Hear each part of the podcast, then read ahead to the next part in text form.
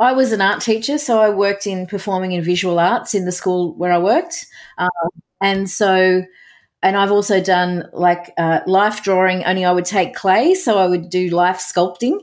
And so now what I get to do is actually help people sculpt a new life. So it's the same, there's still this creative process going on, but we collaborate. So we're co creating that positive future for the client. And it's a lovely space to work in because it's a very hopeful space and it's a very forward looking space. So we tend not to dwell in the past, but actually look to the future.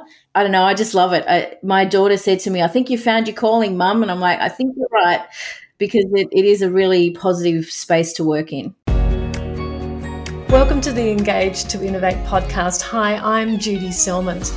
You know, our world evolves through innovation, and as business leaders, we have to step out of our comfort zone, which is never easy heading into totally new territory. But this podcast is all about helping you tackle that adventure. We talk to people who have done it before and those who have worked with innovators. So let's get started on our next journey of discovery.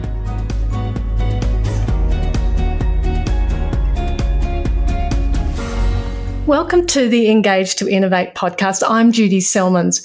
You know, innovation isn't just about reinventing something totally new. It's often more to do with reinventing. In fact, studies show that the combination of the familiar and the new is more likely to succeed.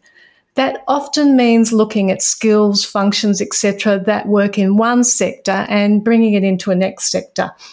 And that's what today's guest helps others do. Elizabeth Diacos from Larksong Enterprises specializes in helping teachers into life beyond the classroom. So, welcome, Elizabeth, to the Engage to Innovate podcast. Thanks, Judy. Thanks for bringing me on the show today. Oh, that's an absolute pleasure. I have to say, when I first came across your work, I couldn't help but feel really sad that clearly so many teachers are looking at leaving the profession when we desperately need them. Is is that a generalized thing or it- it's a worldwide thing for sure? Uh, so I work with teachers across the globe.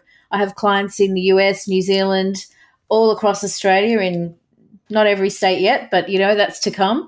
Uh, and I know it's the same in the UK. Uh, I haven't got as much connection with Europe because of the language barriers, but certainly it seems to be a global issue. That's it's really, really sad. Is there a particular thing that makes people want to leave that?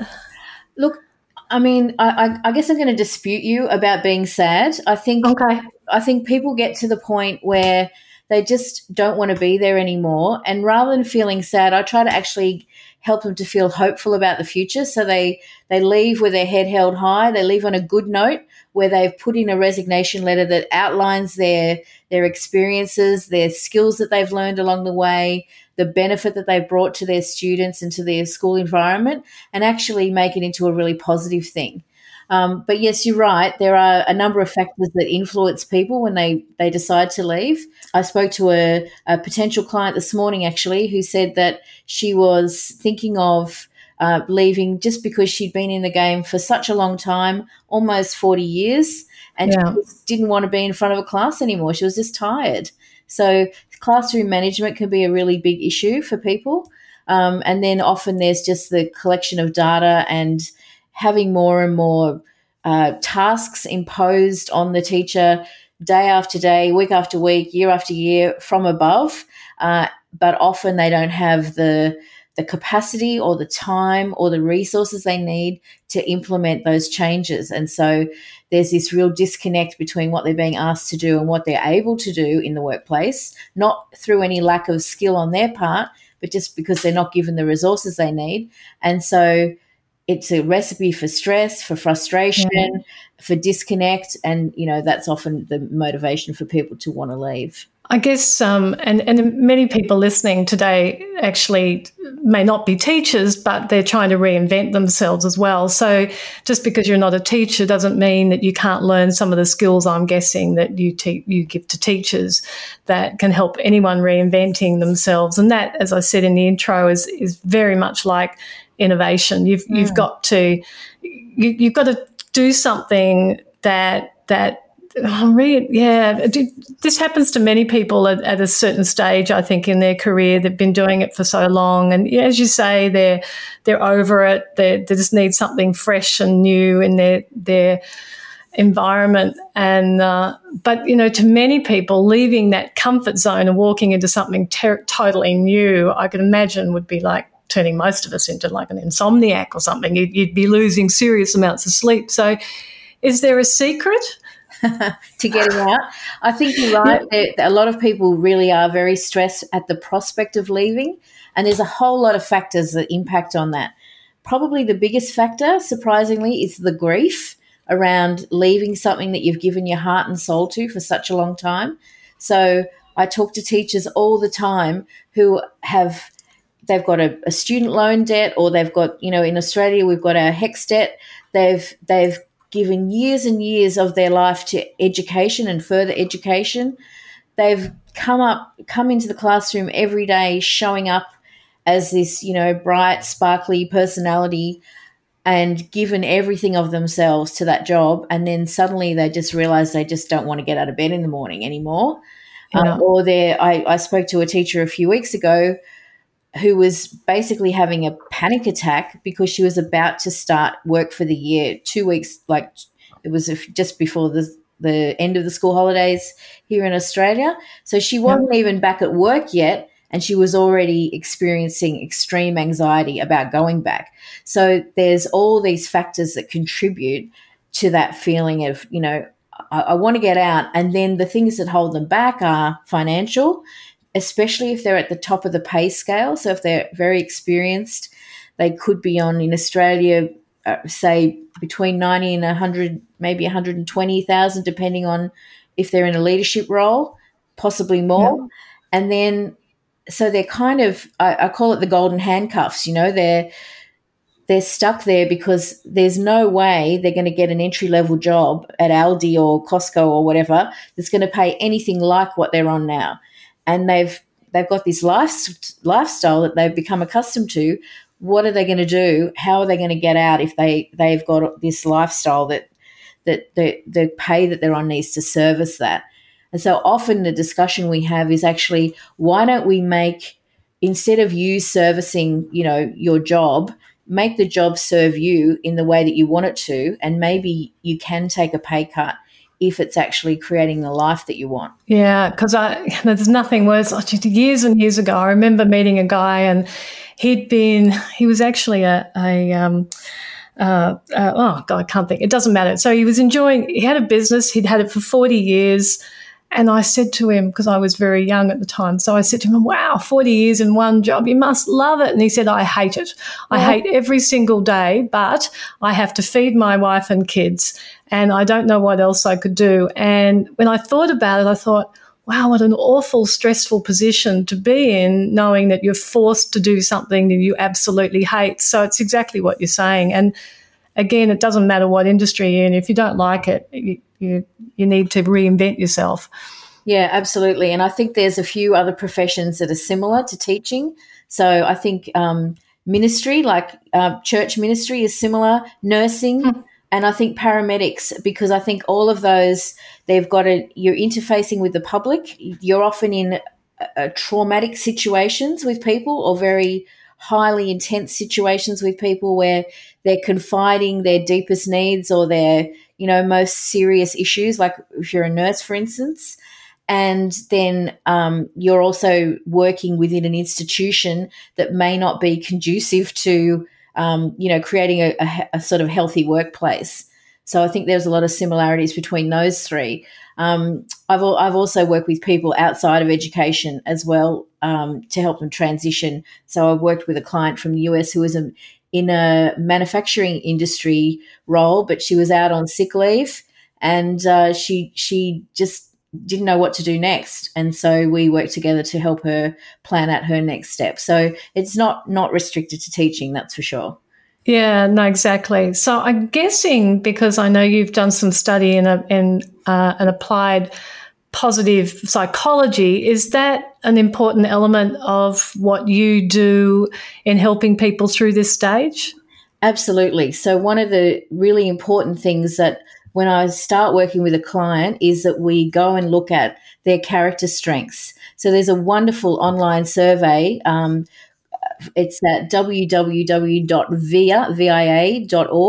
and there, right. there's a it's a free survey and you can it takes about 20 minutes and you can actually do your uh, character strengths uh, uh answer the questions for the survey and it will give you back um, a pdf file of your top strengths so that they've uh, martin seligman and uh, david peterson identified 24 strengths that were considered as strengths worldwide in, in multiple different cultures and they uh, they created this survey to help to identify people's top strengths. So we all have all these strengths, but yeah. you know, some of them sit right near the top. So among mine are like honesty, creativity, love of learning, and I often find actually the teachers I work with have got similar strengths. And often that gets them into trouble, especially the honesty one, when they tell their boss what they really think. And so I can relate to that. Yeah. so that, that could be overusing that strength, right? But yeah, so I always start off looking at people's strengths because that way we're drawing on not what's not working well, but actually what could work well, or how can we leverage the things that they are good at, the things that bring them into a flow state how can we use those things, those strengths to help them think creatively and imaginatively about the life that they want to create for themselves? You know, because I was actually when you you just introduced the word creativity, so that's what it was coming to my mind is that um, often when you understand yourself better, it actually does free you up to be more creative and because so many people say, "Oh, I'm not a creative person," and then they often refer, of course, back to the fact that they can't paint us, you know, or, or sculpt something. And of course, that's really not mm. what creativity is necessarily about. But yes, understanding your strengths and, and where that fits, and then creatively applying that to a potential future about what you want to do is, and, and that sounds really cool that you can walk through through people and make them feel comfortable about that process. Yeah, so I was an art teacher, so I worked in performing and visual arts in the school where I worked. Okay, um, and so and I've also done like uh, life drawing, only I would take clay. So I would do life sculpting. And so now what I get to do is actually help people sculpt a new life. So it's the same, there's this, still this creative process going on, but we collaborate. So we're co creating that positive future for the client. And it's a lovely space to work in because it's a very hopeful space and it's a very forward looking space. So we tend not to dwell in the past, but actually look to the future. And um, I don't know, I just love it. I, my daughter said to me, I think you found your calling, mum. And I'm like, I think you're right, because it, it is a really positive space to work in.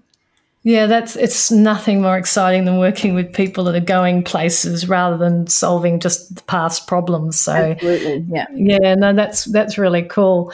So I, I guess um, do you, I was going to ask you, do you work with individuals or with groups or both or?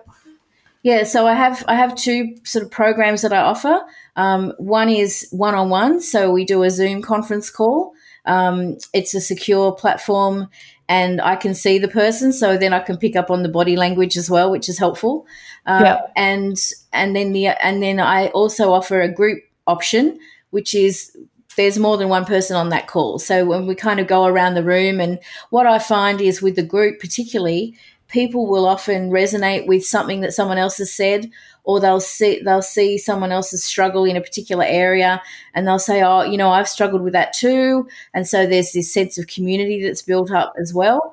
Or or alternatively, they might say, "Oh, wow, I could help you with that," or thank you for sharing that. You're really inspiring. And so often that becomes a real, that group call becomes a place of real inspiration and sometimes even collaborations, which is, you know, I, so I kind of facilitate that conversation and then I throw in my, you know, my two bobs worth as well. So yeah. I'm doing coaching on that call, but it's also, there is some discussion as well.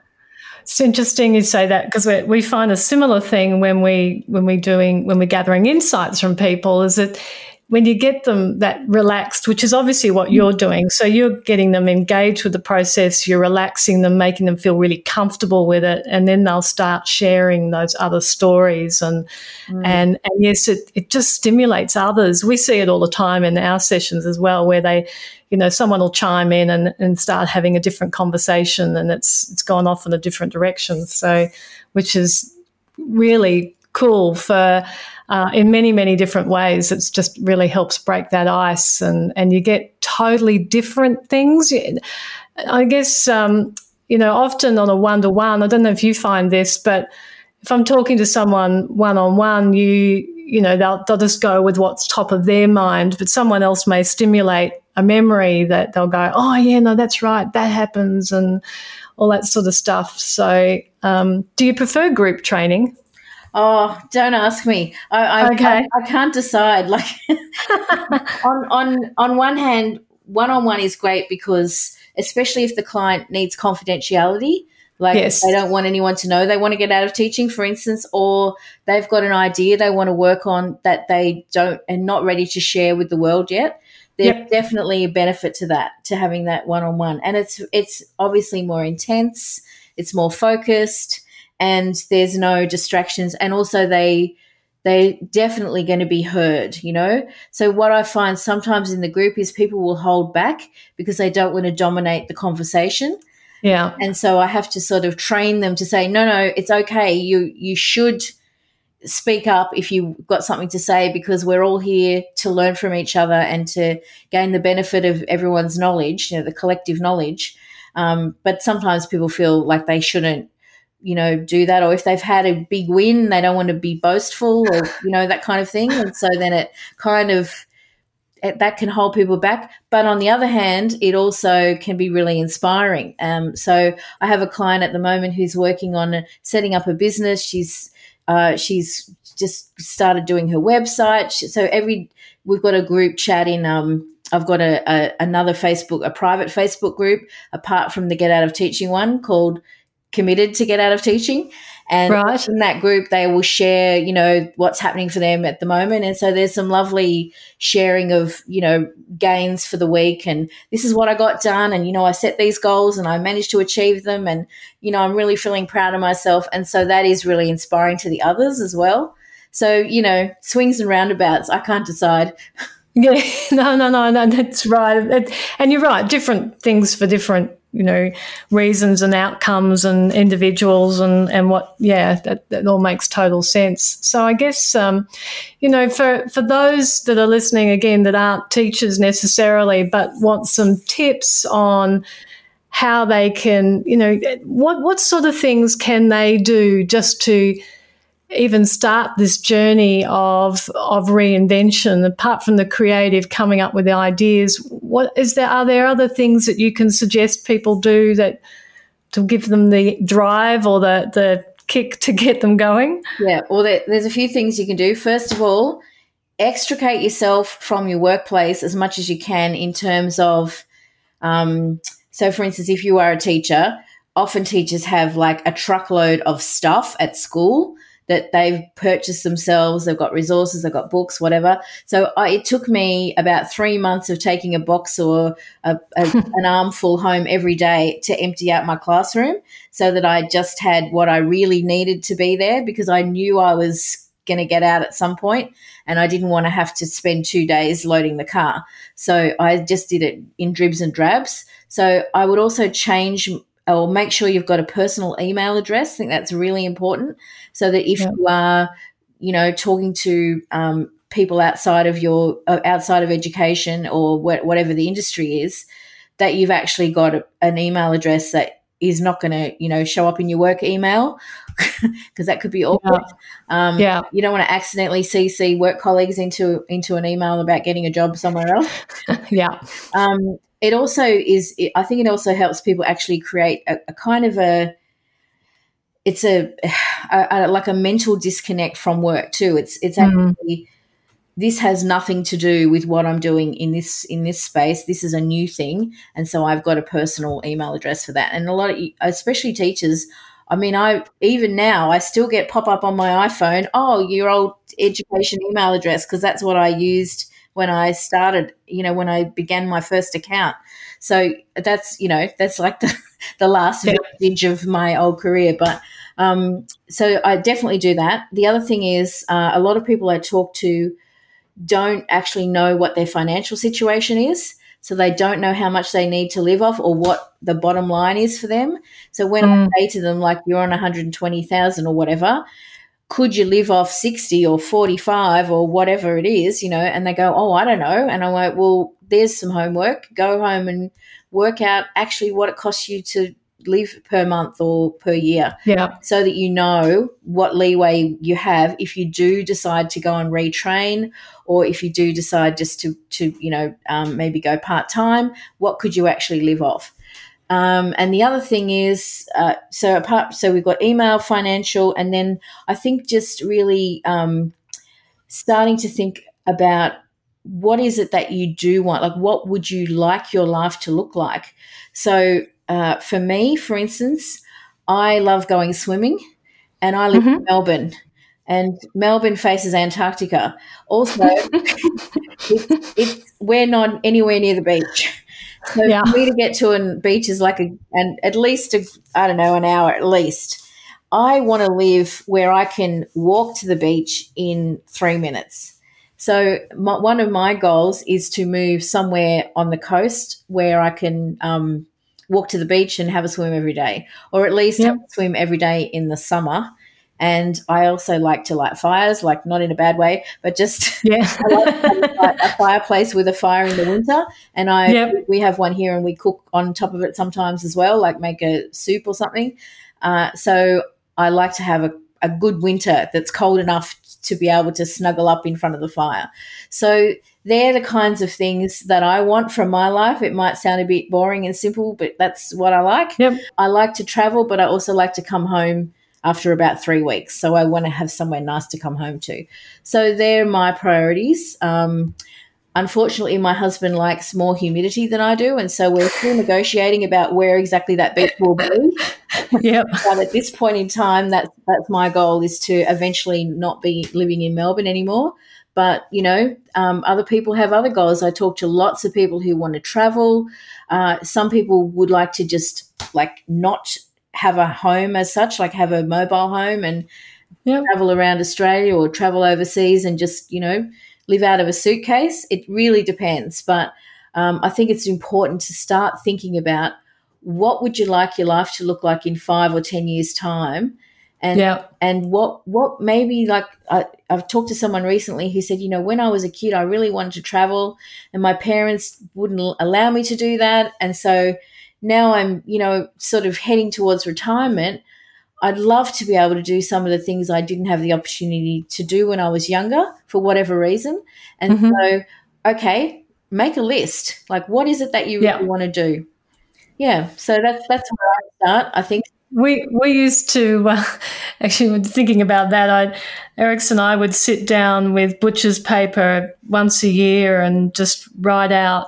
We dream actually, and just just freeload dream about what we thought you know a future might look like. And and then we'd go you know then we'd work out how practical it was for all those yeah. sorts of things. But um, dreaming is not a bad way to start sometimes you know just just going if if there were no restrictions in life what would you really really like to do? And yeah that's, that's what i've found works for us anyway. We used to write down also things like what do we want to do on weekends? Because we are a bit of workaholics, so it's and we don't have children, so it's been easy for us to get caught up in the um, let's just work thing. Yeah. And then all of a sudden, you know, a year disappears and you go, did we actually do anything other than work this yeah, year? So, yeah, that's right. But yeah, so, and, but it's like, I think there's some really good tips in there for starting a journey. One I really like was actually, taking your stuff out bit by bit because psychologically i can imagine that's just it's stepping you towards that end goal of not having any attachment at all there.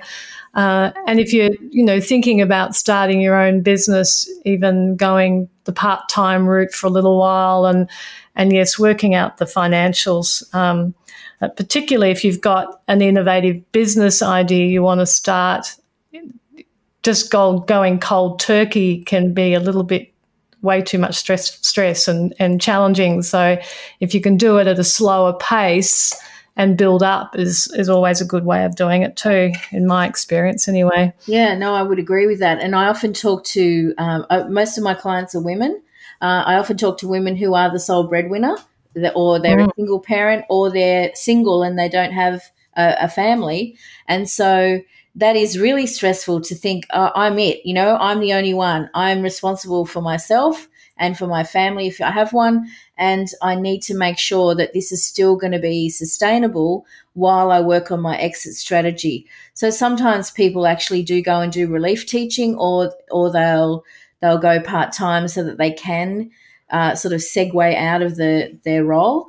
But look, I would always say to people, uh, like you said, that dreaming is really important and make those dreams with no buts. Like, you know, don't hold back on that vision for the future because even if you don't ever get quite there, you'll get a whole heap further than you would if you just stuck with the, oh, but I can't do it because, you know, I've got no money, I've got a house, like, you know, whatever. Yeah. things that hold us back um, that they're the things that stop people from actually achieving their best life and and really getting to be their best per you know the best person they can be their best possible self. So i try to hold people to a higher possibility and not make excuses for them. When they're telling me all the things that they can't do i go well hang on a minute you know that per let's think about it from a point in the future where maybe you have achieved that. What would you say to current you from the future. What would future you say to current you, and see you know where that takes them? Because sometimes that's a helpful way of encouraging them to think, you know, to to be sort of future thinking. Um, yeah, to, yeah, that's actually really good advice because it, rather than looking at the restricted you, look at what the possibilities could be. Yeah, yeah, yeah. And, cool. and I often find too with with goal setting, people say, "Oh, you know, I want to be, you know, financially free by 2025 or whatever. Whereas maybe it's better, that's like an outcome goal. Maybe it's better to have a process goal. So I'm, yeah. I'm going to save $200 a month uh, every month and see, see how I go with that, you know, so sort of shift it up so that you don't get bogged down in if you don't get to the outcome that you really want, but you're still making steps along the way. Yeah, I, uh, it's it's the steps, the journeys. It's not the the end goal. Of course, is important. You've got to know where you want to go to. But uh, if you just look at that every day, it's just going to go. Oh, how am I going to do that? To so breaking it down is so important, Elizabeth. Thank mm. you. Um, you know, I'm always fascinated by the personal motivation for. So for you, for example, uh, what was your personal motivation for embarking on this journey? So I worked as a teacher. So I came quite late to teaching. I was 42 when I started. Uh, and we already had a family. So my kids were all at school when I started teaching. And I, I loved it. I gave it everything I had. I was only working part time to start with. Uh, and I had uh, eight, eight grades of prep teaching performing and visual arts. So it was right. like, a bit like Groundhog Day that first year.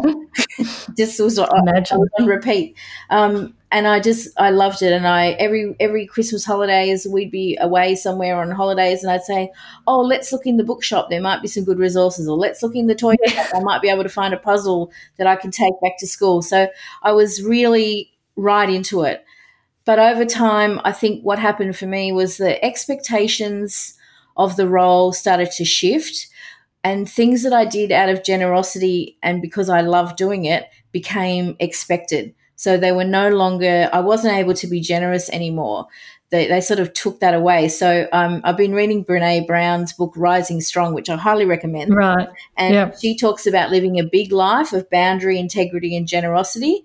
And I didn't know what was happening at the time, but now in hindsight, having read that, I can see that I wasn't setting enough boundaries and holding them with integrity or at least I wasn't being allowed to. So the things that I did out of generosity suddenly became the expectation and mm. weren't fun anymore, right? It just was part of the grind. And so yeah. that was part of it for me. And I eventually I got to the point where I just would wake up in the morning and not want to put my feet on the ground. And when I got to the point where on the last day of school for the year, at the start of the summer holidays, I was already dreading the first day back six weeks later. Yeah, not good. oh dear, you know, and it's not good to. I, I personally felt that it wasn't good to show up in front of a classroom full of kids. They're bright eyed and bushy tailed, and I'm mm. already feeling like I just don't want to be there on the first day. I just didn't. I it just didn't sit well with me to to show up like that. And so yeah. I thought it was better to work out a way to get out. So that's how it why I started doing the masters. Um, and then from that, we did a bit of coaching in there, and I loved it. And so then I did the um, the, the coaching qualification, uh, and then I started, you know, sort of. I already had a business from before, but I've kind of ramped it up again and started doing coaching. Okay. Oh no, that that's it's really cool. It's always interesting to to listen to a, a personal story, but um, and uh, and it makes so much sense. A friend of ours is a is a teacher, and and she she teaches only special needs children, and um, she's just decided to retire. She retired early. The stress and strain of it was just got too much, and which is such a shame because it's one, it's a resource that I know was really needed. And um, but I remember being with her similar things. She'd you'd go out with her, and then she'd be bolting in somewhere just to see if she could find something to help her with her kids. Yeah. So yeah, and I remember I've seen her garage. It's appalling. It's like the stuff still absolutely everywhere. All as you say, all the resources that you that you need. So Yep, Facebook yeah. Marketplace is your friend. I just put all my stuff up on Facebook Marketplace. And I had this lovely new graduate teacher come over one day and she said, Oh, I'd love to take this and this and this. And I said, Do you have a filing cabinet? And she said, No. And I said, Wait a minute. I gave her my filing cabinet. I had a little chest of drawers like that matched the filing cabinet. I gave her that. And so I gave her my printer. I'm like, I can live without all this stuff. If I really need to print, I'll go to Officeworks. So I just got rid of it all in one day. Her poor little Yaris was chock a block full of all my stuff. but I just thought, if I don't do this now, I'm going to always feel this this pull to go back, and and and and this kind of um, I don't know, like a almost like a like a ball and chain, you know, that that was yeah. holding me back from creating a new. So I've I've emptied out my studio space and I now have this lovely, spacious, light, airy room that I work in. And I've created a space for my clients too. So when they look at what they in my background, I've got plants and pictures on the wall, and it's a really lovely sort of um, open, creative space where we get to co-create that future. And it's calming, and I feel calm when I walk in, and I can tidy it up in about three minutes flat. So yeah, it's great, you know, because before I had so much stuff in here, I just couldn't manage it. You know, it was always in a big mess because there was just so much stuff. So yeah. I'm on a mission to declutter as well. you know, I, I think so many people can learn when you when you're reinventing yourself. Again, it doesn't matter what industry. When you've got to step into your own space, and if you've been in an office, any work environment that's structured and you know where everything is. Um, I think so many people think that they can just go and work from home. They've got this great idea and off they go and, and set it up. You, you do. I've never really seen anyone work that successfully by putting um, a desk in the corner of the lounge room. And for example, I you know I've seen it, but doesn't really take too long before they're getting office space. And so setting up somewhere where you can know that's yours. You're not interrupted by family, you know, and the normal things that go on in a household is is pretty important to to get that sorted. So yeah, that's right. Um, well, I did actually hire a studio space when I first left. Uh, but it was freezing. It was like a warehouse. And so I'd be sitting there in the winter with my Ugg boots on and a scarf around my neck. And then in the summer, I'd be like, you know, stripping off. And I just thought, you know what? I've got an air conditioner in my studio. I'm yeah. going to go home.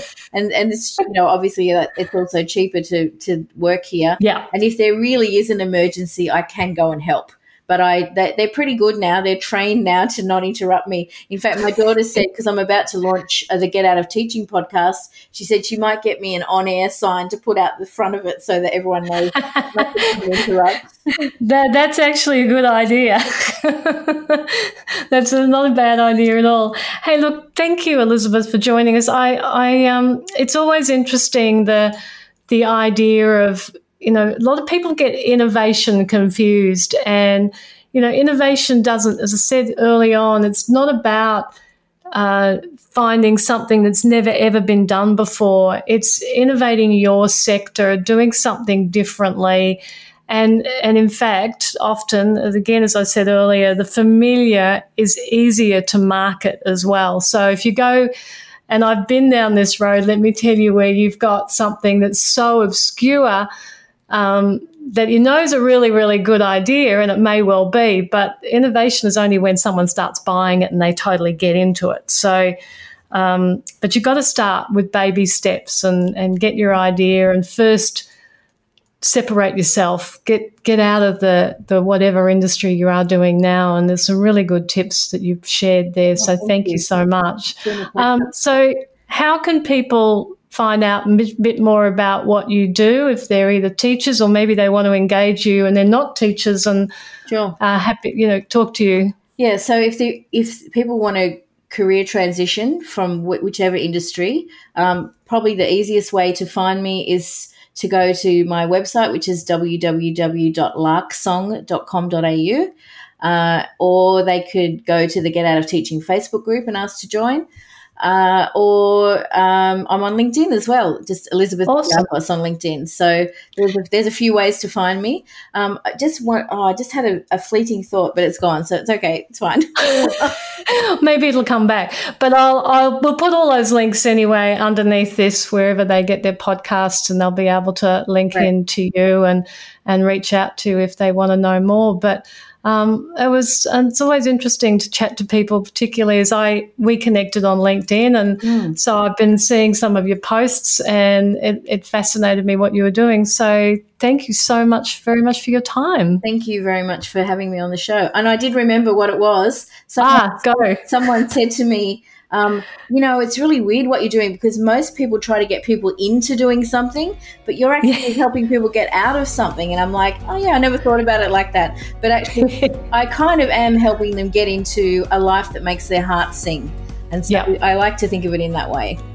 Well done, you. That's a really nice, positive thing to, to, to do in life. You know, that positive stuff, stuff rather than the, you know, the, the negative, which is what we're most businesses, and ours included in many ways, is trying to get people out of trouble. You know, when they, they decide they need to innovate, a lot of people come to us because they, they realize they need to innovate, and, and consequently, it's more of a panic scenario. So I love the idea of it being a positive story. Yeah, thank you.